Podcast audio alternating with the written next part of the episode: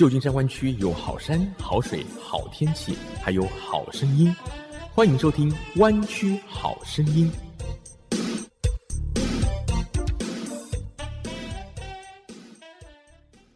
亲爱的听众朋友，你好，欢迎收听 FM 九六点一湾区中文电台，每周六下午三点到四点，湾区好声音，我是郑佳瑜。首先，在名人有话说，佳瑜今天要访问到的是一位作家、导演、制片人，她是《流浪北京》这部纪录片中的文艺女青年，现在呢是幸运星 Lucky Star 电影公司的创办人及 CEO，那就是张慈。张慈导演，你好，佳瑜好。湾区广大的听众，你们好。一般朋友会怎么称呼你啊？妹妹，叫你妹妹。嗯，或者慈姐。哦，好，那我就称呼您是慈姐好了。您还记得我们怎么认识的吗？完全没印象，但是我有一个非常深刻的印象，就是有一天我在大华九九的停车场接到你的电话，说要采访我，是关于那个硅谷中国人的。我觉得你的声音，is so beautiful, just like the sunset。那个 moment 就是正好太阳落山，然后你在跟我讲话，我永远都记得那个那个声音在我耳边，非常美。啊，感谢感谢。其实不是因为人长得好看，声音就好听呢。通常应该不是这样吧。这是一个难得的 combination，开玩笑，开玩笑。嗯，因为那个时候您制作导演的《硅谷中国人》纪录片完成了嘛，那我就觉得说这真的非常的值得采访，跟让更多的人知道。因为其实很多关于硅谷的报道，尤其在美国，甚至在全世界，因为大家都对硅谷很好奇。可是硅谷这里扮演非常举足轻重角色的华人的影像，以前其实是很模糊的，大家就觉得说啊，很多很好的学校毕业出来的呃中国学生，然后在这里呢就辛勤工作，大部分都是工程师、码农。但是他们在这样子刻板印象之外。还扮演了哪些角色，或者是其他的领域里面一些非常优秀的华人，其实大家有点忽略的。所以后来我就邀请你上节目，非常谢谢。你看最近张大化先生去世了哈，嗯，就让我更加感觉到，就是我对他的拍摄非常有有意义。我最大一个失误就是二零一七年。于有成先生去世之前，我没有拍到他，因为他住在上海。我是从他开始的，他是我们硅谷中国人，应该说硅谷华人的源头。他是那个 Intel 的 VP Vice President。一九七一年，他就坐这么高的位置，所以从于有成开始，我就注意到徐大林啊、张大化呀、朱伟仁呐、龚行信呐，还有这个尹吉成啊，这些这些就是从半导体开始的老前辈，给后来大陆人来的科学家和科技人员、工程师铺了一条路。后来就来了我们的登峰啊、谢青啊，哈，你像现在我我是拍了四个人，包括呃纳米材料技术崔毅、张秀成教授，还有沈慈恩博士，还有我们的于国良，他是生物科技的啊，对，嗯，还有一个是张亮，是创业成功的，那么这些是比较年轻的了。后来我还要再拍谁呢？就是我们 Zoom 的 CEO 袁征 Eric Yuan。Eric Yuan 是我最想拍的，因为他被评为全美的 Happiness CEO，就最 Happy 的 CEO。他被美国领事馆拒签九次，哎，就是没拿到签证。来到美国还是一个 Happy CEO，打败了 Mark Zuckerberg。对，那他就成了另外一个层次的那种硅谷华人的精英代表人物了。代表人物，他是他是很了不起的，啊，然后又是个 happy person，而且身价一夕之间不可同日而语。没错，佳宇就是这个意思。还有那个陈世俊啊，就是呃，陈世俊应该是台湾的了，对呀，他现在也是 VP，他和那个苏珊武 Jiki 是一个是 CEO，一个是 VP。硅谷是层出不穷的这种让人惊喜的这种华人的科技人才，如果我们不拍，他们就会慢慢淡出。I cannot imagine that。嗯，但是现在很 sad，就是这个疫情搞得我的钱，就投投资人跟我说要暂时放一放这个项目。那个时候大家面临的都是一个人类共共同体的呃命题，就是我们未来会怎么样？没有一个人敢说会后面会怎么样。那这个拍摄就彻底停止，我的机器都生锈了，然后我的那些 员工都跑去卖奶茶去了。所以硅谷中国人第三集就暂时停摆是吗？暂时停摆。对我现在。今年投了一个 motion picture，就是电影在那个美国电影学院已经报了三档斯和那个港大电影节，就是我们会去参加。正好我也要搬去就洛杉矶，所以我可以全程就是盯着。所以这也就是为什么你现在决定搬到 L A。这个情况实际上这样子的，我有两个孩子，一个住在纽约曼哈顿，一个住在洛杉矶。那我们俩呢是很想去住在纽约曼哈顿，跟老大在一起。可是纽约的冬天活活的把我们赶回了加州，太冷了，太冷，酷寒。嗯，哎呦，而且时间蛮长的，五六个月。所以呢，现在就是向老二去靠，向老二去靠呢。老二根本就不喜欢我们离他近，已经买了一套房子，他说离他太近了，我们就退了，然后又买了一套离他稍微远一点，要保持一点距离。美国小孩他不太喜欢父母离他太近。可能也是这个适当的 social distance，没错，嗯。但是之前会决定从 Palo Alto 搬去纽约，又是为什么呢？因为你在 Palo Alto 住了二十多年，是不是？还是三十年？二十九年。我是看着 Google、Facebook、Airbnb、Uber、LinkedIn all the big 高科技公司，还有 Dropbox，在我的眼皮底下这样成长起来的。我是看着 Cisco 慢慢走向衰落，还有那个雅虎，看着那个甲骨文，对吧？这种很 fascinating，你知道吗？就是说看着美国最重要的一个高科技的圣地，什么人起来了，什么人下去了，什么人又突然那年轻的小孩又冒出来了。从我拍《硅谷中国人》二零一五年到现在，仅仅五六年的时间。我邻居的孩子啊，一个高中二年级的孩子已经宣布不上大学了，因为什么？因为 Google 要投他九个 million dollars 做他的项目。他跟皮菜的儿子就是那个 Google 的 CEO，那个印度人，是他儿子也很小，也是高中二年级三年级，跟我邻居小孩子在一起。他就是才念高二啊，我跟你讲，就成立了公司，然后他爸爸又是 founder，又是他的 volunteer，又给他打工，他已经获得了。Google 的两个冠军奖，嗯，也就是你在 Palo Alto 住了将近三十年，见证了无数这种非常神奇的人物，跟见证了很多影响全世界，尤其是高科技产业、大公司、大企业的起起伏伏。所以，怎么舍得离开呢？说句老实话，你如果你有两个孩子，你一定会想要和他们在一起，不管你在做什么。其实主要还是我先生，我觉得他是一个爱你痴魔，就是离不开孩子的人。我我还好了，我没有那么 crazy。嗯，所以这个是你们主要决定离开 Silicon Valley 到纽约，后来又回到 加州，但是决定去 LA 的一个主要的原因。但是跟你的电影公司应该也有一些关系吧？当然有啦，我在我在 Silicon Valley 在硅谷这些年，感觉特别的窒息哦。好像孤军奋斗，就只有我一个人在那搞那个纪录片，也没有什么 supporting system。OK，这个项目吧，佳瑜这样说好了，我我不会放弃，只是说现在我先去把我的那个 motion picture，就是那个 feature film，给他先拍出来，然后再说。反正我一下死不了，对吧？洛杉矶是实现美国梦的好地方，我真的不骗你，我劝大家都赶快搬去洛杉矶啊！真的吗？你看，是真的是真的是真的，你以后可以来找我，我们可以做邻居都可以。我们才去就买到了房子，而且买到一套非常漂亮的。七千个 square foot 的那种房子，嗯，有个很大的 studio 在后面。买房子的梦想刚实现，那个电影的梦又实现了。听起来你的梦想很多啊。其实当年这个很多人对你的印象很深刻的就是《流浪北京》这部纪录片当中那个非常张扬吧，也是很 很帅，吸根烟呐。你那句名言是什么？每个人都说这里好好个屁，是不是？哎呀，北漂啊！我们作为第一代北漂啊，哈，在北京得到的比失去的多。因为中国八十年代是一个非常特殊的年代。第一，新兴画派出笼，他们是第一个用裸体的形式来表达艺术的。中国第一次有了自己的裸体雕塑和裸体绘画。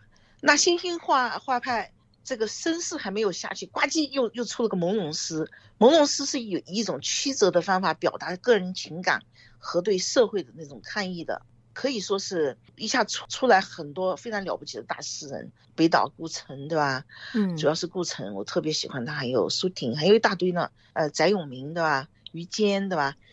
嗯，这波人还没下去，呱唧又出了一个摇滚乐，中国有了自己的摇滚乐，崔健就是代表人物。嗯啊，摇滚还没下去呢，呱唧出了个六四，六四还没下去，呱唧出了个出国潮，我就出来了。是，所以如果没有北漂，我就不可能到美国来。嗯，所以在《流浪北京》的纪录片里面你很不屑，但其实你现在回顾起来，北京还是给了你很多东西。哦，北京是我第一故乡哎，真的。嗯，就是来美国之后，尤其在 Silicon Valley 住了快三十年，这里应该算是你人生当中度过最多时光的城市吧？每个人都这样说，我也这样想。可是嘉瑜，Palo Alto、Silicon Valley 是我两个孩子的 hometown，是我女儿的故乡，但它不是我的家乡。这个东西非常 tricky。高雄的冈山给你。对你就是第一故乡，就是永远的心中最热恋的地方。No second place. OK，美国再住一辈子，它是给我们一种重新塑造我们的价值观、人生观、审美观的地方。我们在这里抚养了我们的孩子，让他们成为了美国的新的一代。但是我们自己永远是属于中国和台湾的，这是我的感觉。嗯，就是跟故乡的感受是不一样的。对，我不知道是为什么。我这样讲的时候，我都觉得毛骨悚然。为什么你？我二十五岁就来美国，那你为什么还不认为这是你的故乡呢？我没有 answer，真的没有 answer。尤其是在这个你住了这么久的地方，在二零一五年的时候，发生了一件对你们整个家应该都是影响非常巨大的事情。这件事就是那时候也令湾区甚至全国都相当震惊的一个案件。嗯。现在回想起这段经历，还会令你很难受吗？嗯，那是永远的难受啊，没有办法。而这个令张慈全家留下永远难以抹灭伤痛的案件，就是发生在二零一五年一月份，史丹佛大学游泳队明星学生性侵了一名在派对中酒醉后不省人事的女生的案件。这名受到性侵的女孩叫做 Chanel Miller，中文名字是张小夏，也就是张慈的女儿。嘉瑜和张慈导演下半段的访问会在下周继续播出，请您到时收听。现在先休息一下，稍后回来。然而你永远不会知道，我有多么的喜欢有个早晨，我发现你在我身旁。然而你永远不会知道。我有多么的悲伤，每个夜晚再也不能陪伴你。当头发已斑白的时候，你是否还依然能牢记我？有一句话我一定要对你说，我会在遥远地方等你，直到你已经不再悲伤。I want you freedom like a bird。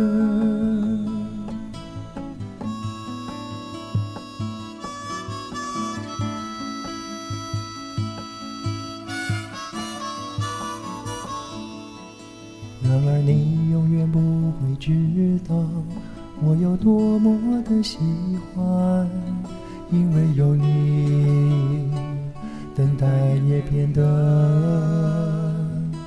温暖。然而你永远不会知道，我有多么的悲伤，在你心中，我还没有。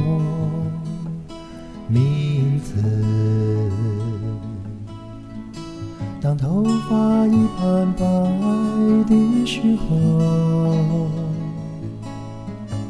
你是否还依然能牢记我？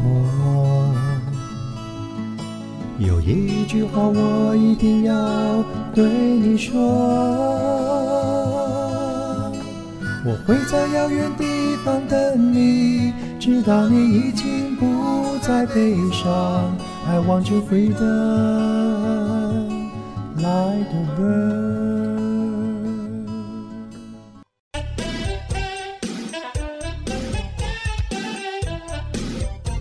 旧金山湾区有好山好水好天气，还有好声音，欢迎收听《湾区好声音》。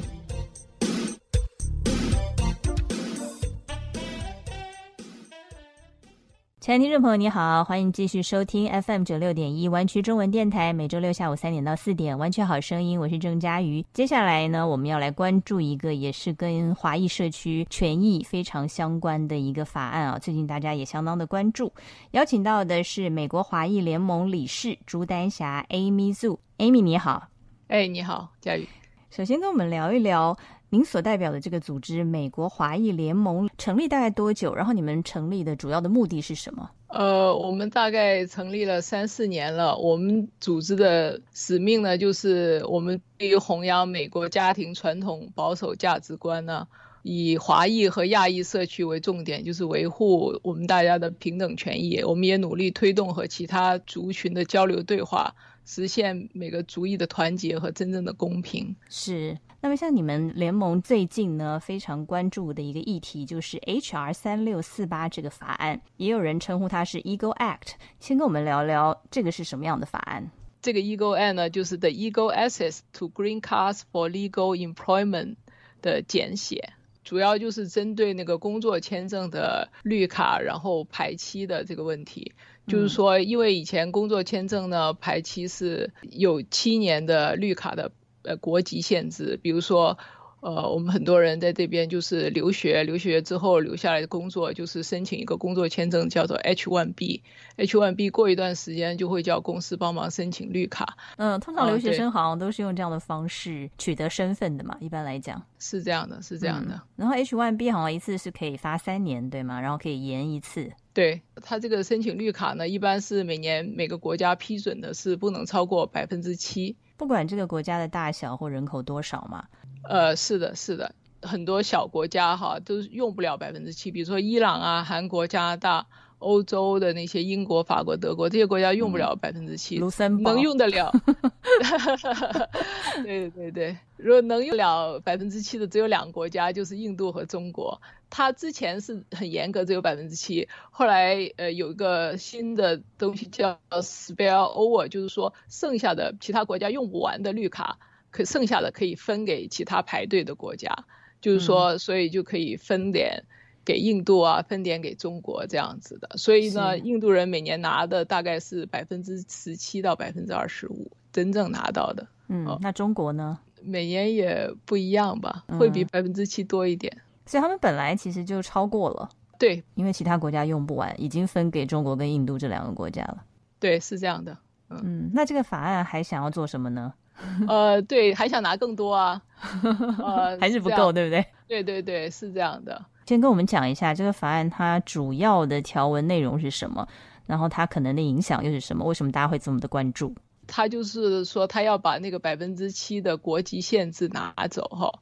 就是改成呃谁先申请就谁先拿到。比如说以前像这些什么欧洲国家呀、伊朗、韩国、日本呢，这些原来不用排队的，突然就要排队了。就是说谁排在最前面，谁就先拿到。就是按这个法案的排在前面的都是印度人了，华人也是排在后面了。对，可是为什么印度的会排在前面呢？这个工作签证呢是叫做 H1B 哈，每年有八万五千个工作签证。这这个工作签证是滥用非常严重哈。有百分之七十的工作签证被呃印度外包公司拿走了，然后拿工作签证最多的前十名的公司有八个是印度的外包公司，他 H1B 拿到的可能大概有百分之七十五，这几年每年百分之七十五左右是拿印度人拿到。所以呢，就是说都是就是都是印度人在排队了，变成就是说，其实这个趋势已经十几年了吧？外包公司过去十几年都是这样子，变成这个队就特别长了。只是说过去如果要申请绿卡的话，你至少每一个国家还有百分之七的保障名额。对对对，是这样的。嗯，所以这个 Eagle Act 法案啊，也就是希望把这个 cap 百分之七的 cap 给拿掉，就完全没有限制。嗯，而且呢，这个法案有个很严重的问题，就是会造成美国大量白领工作的空心化的。现在现在其实很多人没有意识到，其实我们在高科技行业就意识到这个危机了。我们觉得现在是美国的最大危机之一哈，很多传统产业的工作都被高科技替代了哈。嗯，你看像我的朋友他是会计师，他说以前同样的工作就是需要很多人做的，现在有了软件呢，自动化就需要的人就少了很多。还有一些高科技公司就让很多销售的工作没有了，还有一些高科技公司让很多出版业的工作没有了。其实高科技工作的机会是不是多了呢？白领的工作是不是多了呢？结果他们就搞了一个这个外包的行业哈，这些大量的工作机会就通过外包公司就流向印度了。这些中产的工作哈，现在外包工作行业就有个强大的产业链，它有个三部曲嘛。第一步就是先派一些人从印度 H1B 过来或者 L1 过来，呃，让美国的白领工人培训他们，培训完了然后。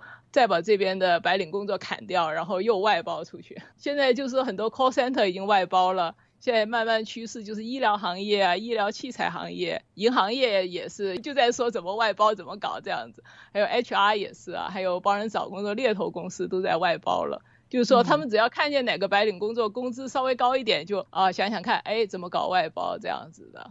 所以就是说。把这些比较高薪的白领工作砍掉，让其他国家当中是以印度为大宗了，让那边的人来做原来美国人做的工作，是这样吗？因为他们的花费比较低。是的，他们就是现在美国学校的 STEAM 的毕业生啊，就是数理化、计算机这些专业的毕业生啊。只有百分之二十六可以找到相关的工作，所以将来就是有种危机啊，就是以前蓝领工作已经空心化，或者白领工作有可能会空心化，这个趋势还是要去阻止，我们都要去阻止。出来反对也是功在千秋的，也就是因为这样可能产生的影响，就让像美国华裔联盟，还有像 Amy 这样的联合起来。我看这个串联好像是全国性的哦。对的，对的。上次就是全国性的，这次也是全国性的，嗯嗯。上次是说之前这个法案也曾经被提出来过。对对对，之前这个法案在众议院叫做 H.R. 一零四四，在参议院叫做 S 三八六，呃，就是二零一九年的时候是通过了众议院。很轻松的就通过众议院，然后通过众议院，很多人才听说这个法案。然后我们反对的时候，就主要是在 S 三八六的时候跟参议院去反对的，也是一个全国性的非常大型的一个运动吧，叫做。是那个时候就成功的阻止了这个法案的通过嘛？对对对对。那时候可能有全国可能有几万人打电话去那些参议员的办公室，也有很多人去参议员办公室跟他们谈呐，还有去 DC 也不少人去 DC 跟他们去谈呐。但是没有想到两年之后又死灰复燃，是这个法案换了个名字。对对对，所以你们最关注的部分就是把绿卡的限额这个 cap 拿掉。对他这样子是不只是限额，他这个工作签证 H1B 哈，现在这几年每年都要抽签呢，呃，每年只有八万五的名额，结果那个外包公司又在那里做了很多手脚，搞得我们那些正常的那些高水平的人反而很多抽不到签，就被迫就回国了。比如说我们有一些很多留学生都是在这里读完硕士、博士啊，然后找到很好工作，也好像有些人也是那些技术一般人没有的。结果抽签抽不到，要回国。还有人是高中就来美国留学了，结果工作以后抽签不中，只好回国了。他们比如说有一些高精尖的什么 AI 啊，那些博士啊，本来是应该是最 top 的顶尖人才，应该留在美国的嘛。结果他有一些这些很简单的工作的，他那些外包公司，他想个办法，就是大学毕业的随便培训一下都可以做的。结果他们反而抽中啊，在美国的好多学生找不到工作这样子。嗯，最近看到很多 case 是这种 H1B 欺诈被抓的。对，能抓到也是冰山一角的，还有很多抓不到的。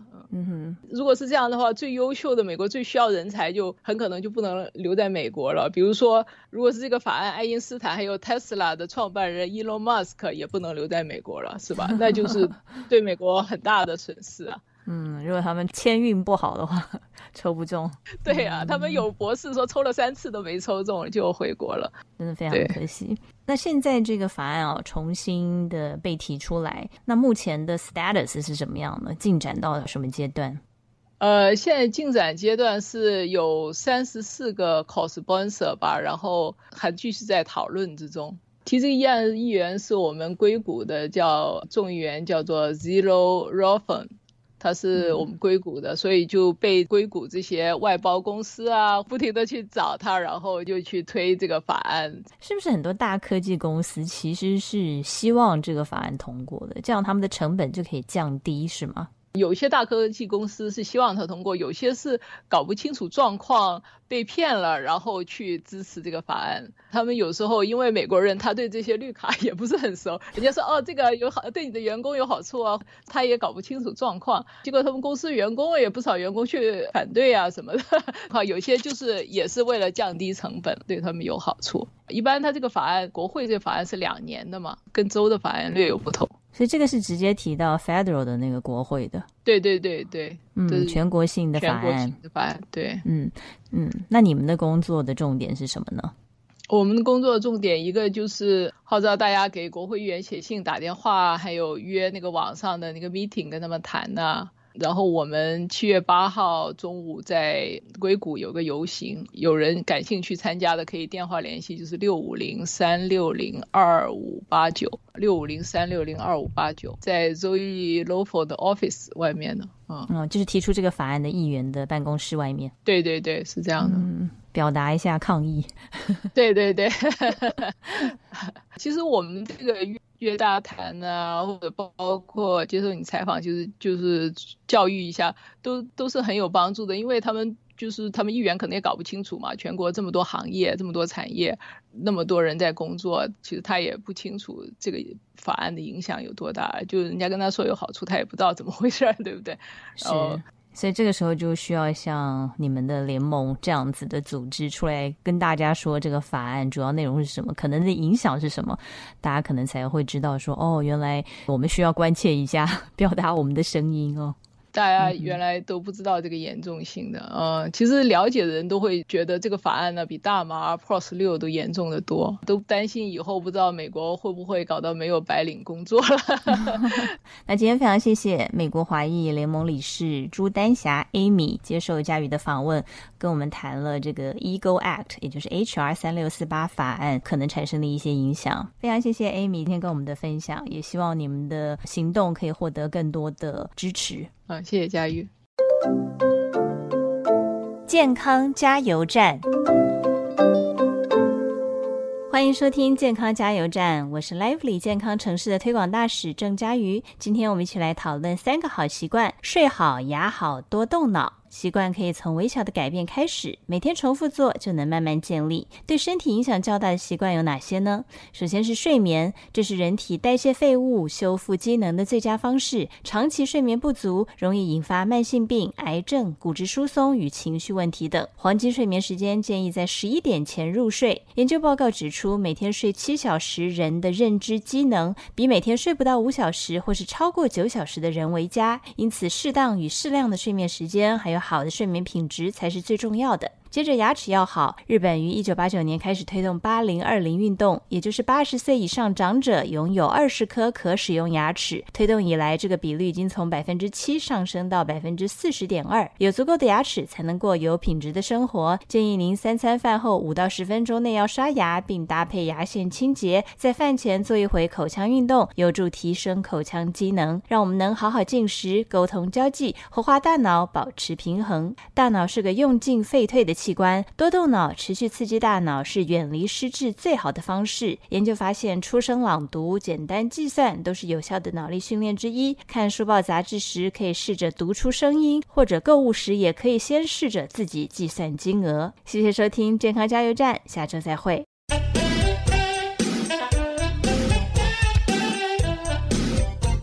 旧金山湾区有好山、好水、好天气，还有好声音。欢迎收听《弯曲好声音》。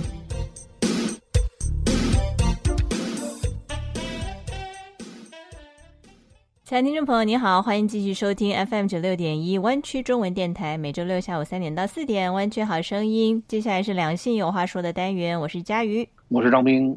马上就是 Independence Day，美国的国庆日常周末了。嗯，正好这个七月四号是星期天，所以周一我们也休息啊。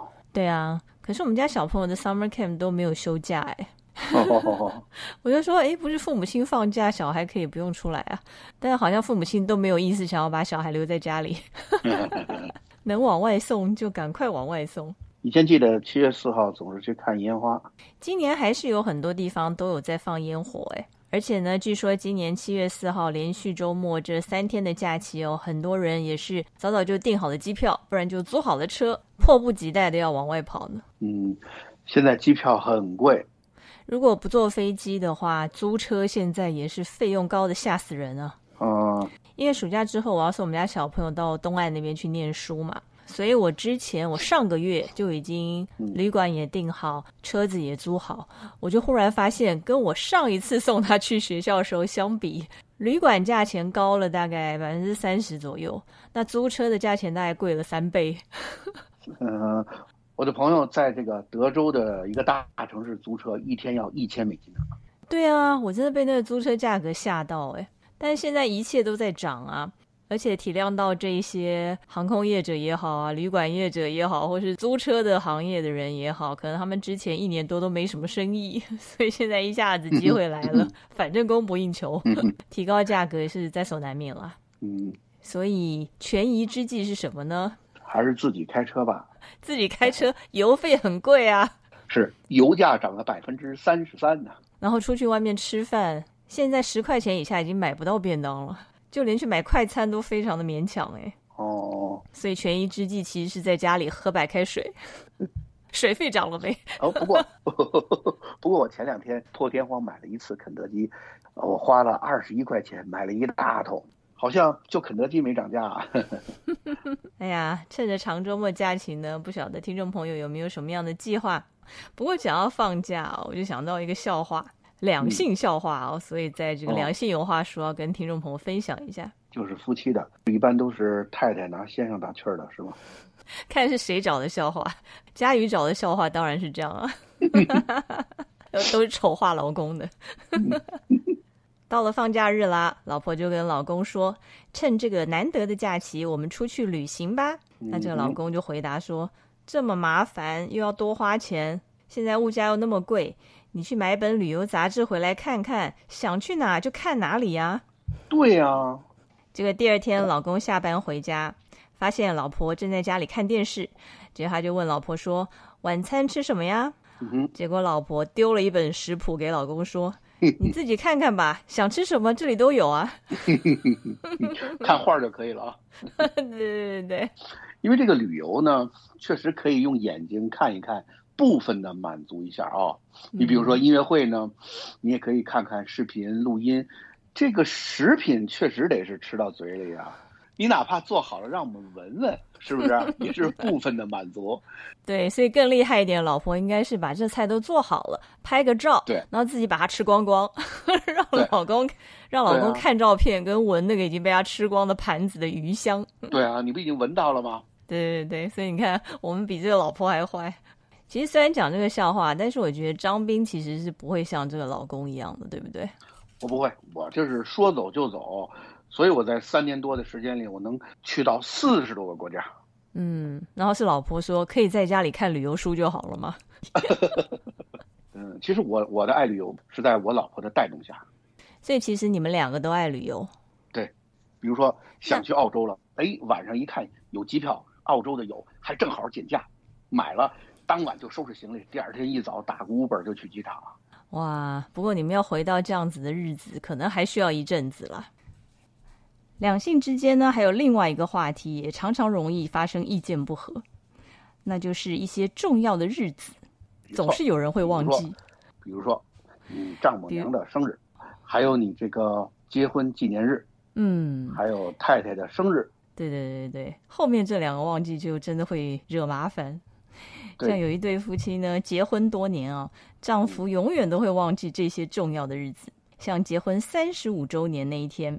这个按照西方的说法是什么婚了？金银铜铁。五十年是金婚吗？所以大概是铜跟铁之间。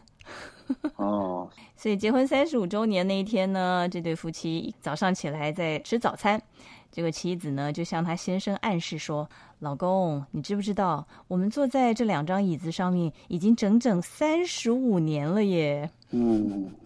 他都把三十五这个数字讲得很清楚，很强调。结果丈夫也是有反应哦，他就放下了手中的报纸，看着老婆说：“你是不是想跟我换位子啊？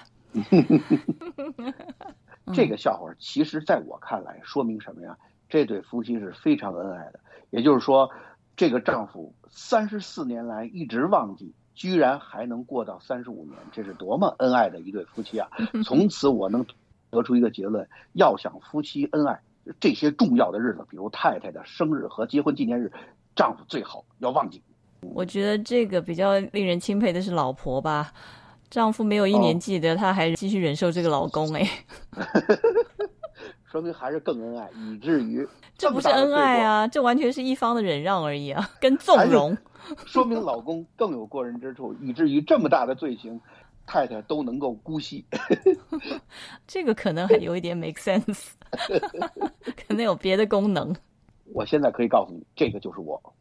嗯，是哈。所以即使这一点呢，你们可能双方不见得一样，但是只要能够互相体谅跟容忍就可以了。对，但是你别说哈，我的偶像，我的搭档郑嘉瑜的生日，我却记得清清楚楚，就是一九三六年，好像是。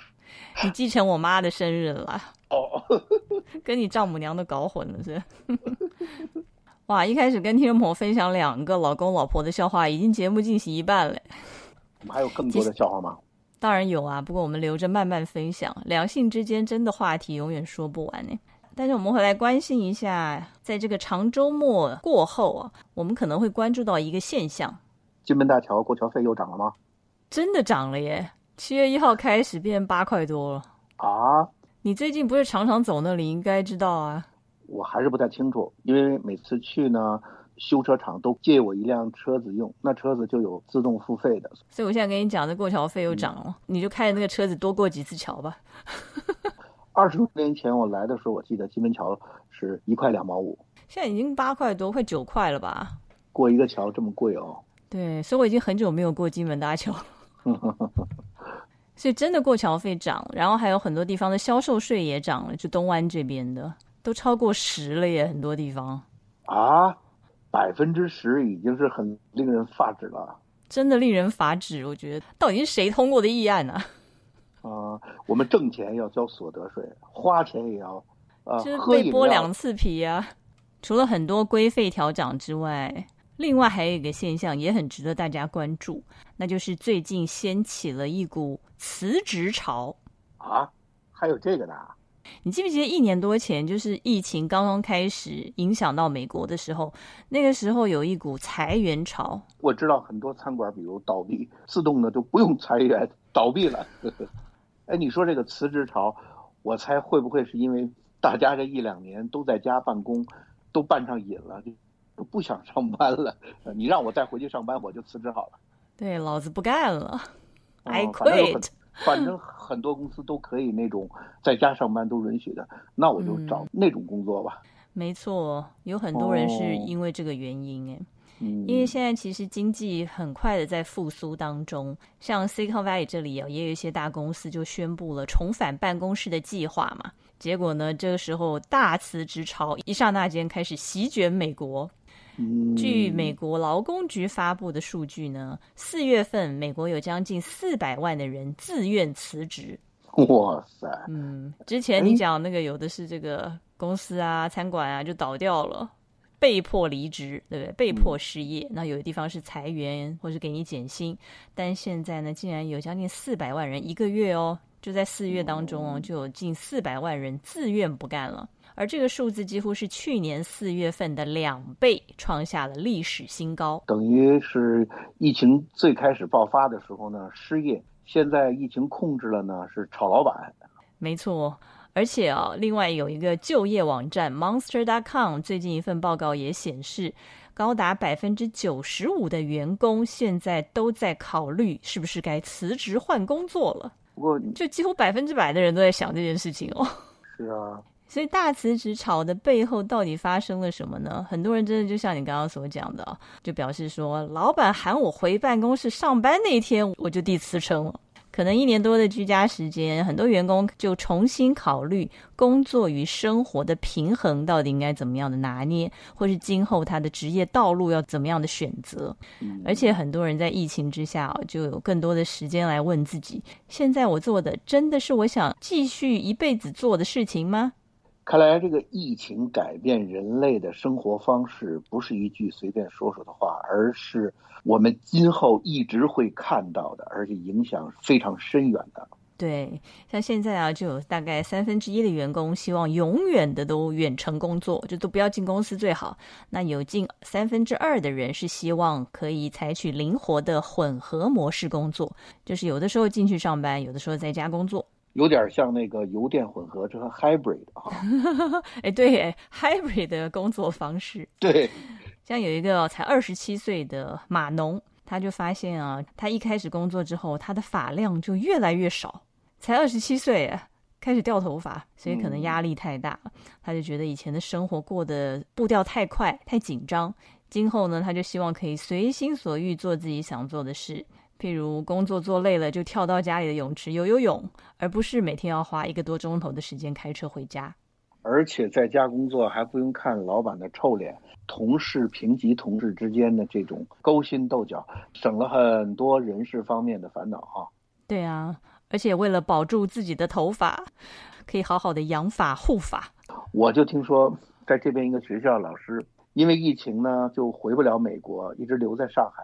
这一年多呢，通过 Zoom 上课，钱一分没少挣，还在上海老家待了一年多。嗯，是哦。所以疫情之后，很多人都开始思考生活的优先顺序吧。而且对于工作带给自己的意义，或是在人生当中扮演的角色，都有了更多的思考了。应该说，现在人类对“上班”这两个字有了新的认识。对啊，就是希望能够有更多的选择啦。不过你这样讲，又让我想到另一个笑话。就是有一个老公呢，跟他朋友说：“我想离婚。”朋友问他说：“为什么？”啊他说：“我老婆已经两个月没跟我说半句话了。”结果这个朋友就苦口婆心的劝他说：“你得考虑清楚啊，现在这么安静的老婆已经很难找了。”所以会不会大家都开始远程工作了？这样对老婆来讲，其实是一种困扰吧？这么安静的老婆，稀有动物。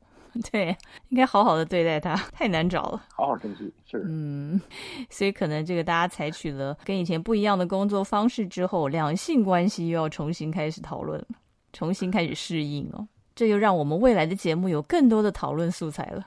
疫情之后的世界和以前千百年的世界很多的不同了。那节目最后呢，还是祝听众朋友国庆日快乐。同时啊，在湾区这里，真的很多地方都还是有烟火表演，那有的地方还有吃热狗大赛，而且很多地方还有游行哦。那好，我来看看我家附近有什么好玩的事情。对啊，你们现在还是可以说走就走啊，只是这次不用上飞机了，就走路去巷口就可以了。对，我看也就这样了。好，谢谢听众朋友今天的收听，我们下周见。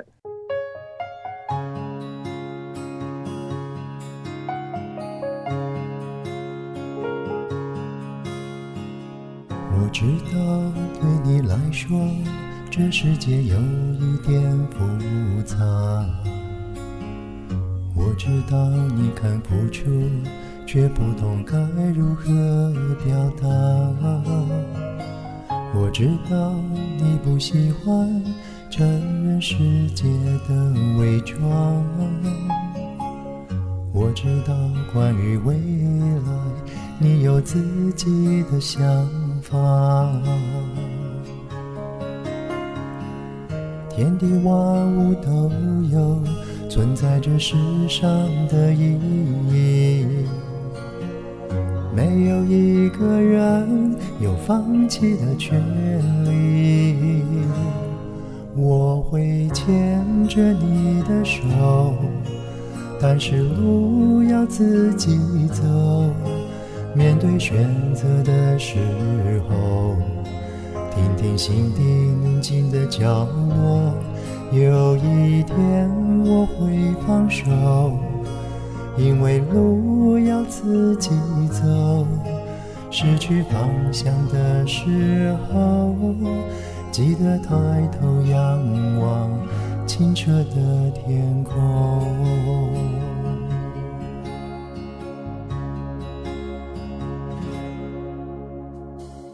我知道，对你来说，这世界有一点复杂。我知道你肯付出，却不懂该如何表达。我知道你不喜欢承认世界的伪装。我知道关于未来，你有自己的想法。啊天地万物都有存在这世上的意义，没有一个人有放弃的权利。我会牵着你的手，但是路要自己走。面对选择的时候，听听心底宁静的角落。有一天我会放手，因为路要自己走。失去方向的时候，记得抬头仰望清澈的天空。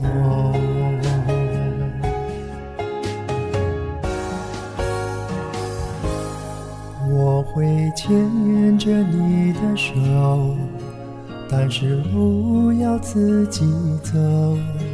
面对选择的时候，听听心底宁静的角落。有一天我会放手，因为路要自己走。失去方向的时候。记得抬头仰望清澈的天空。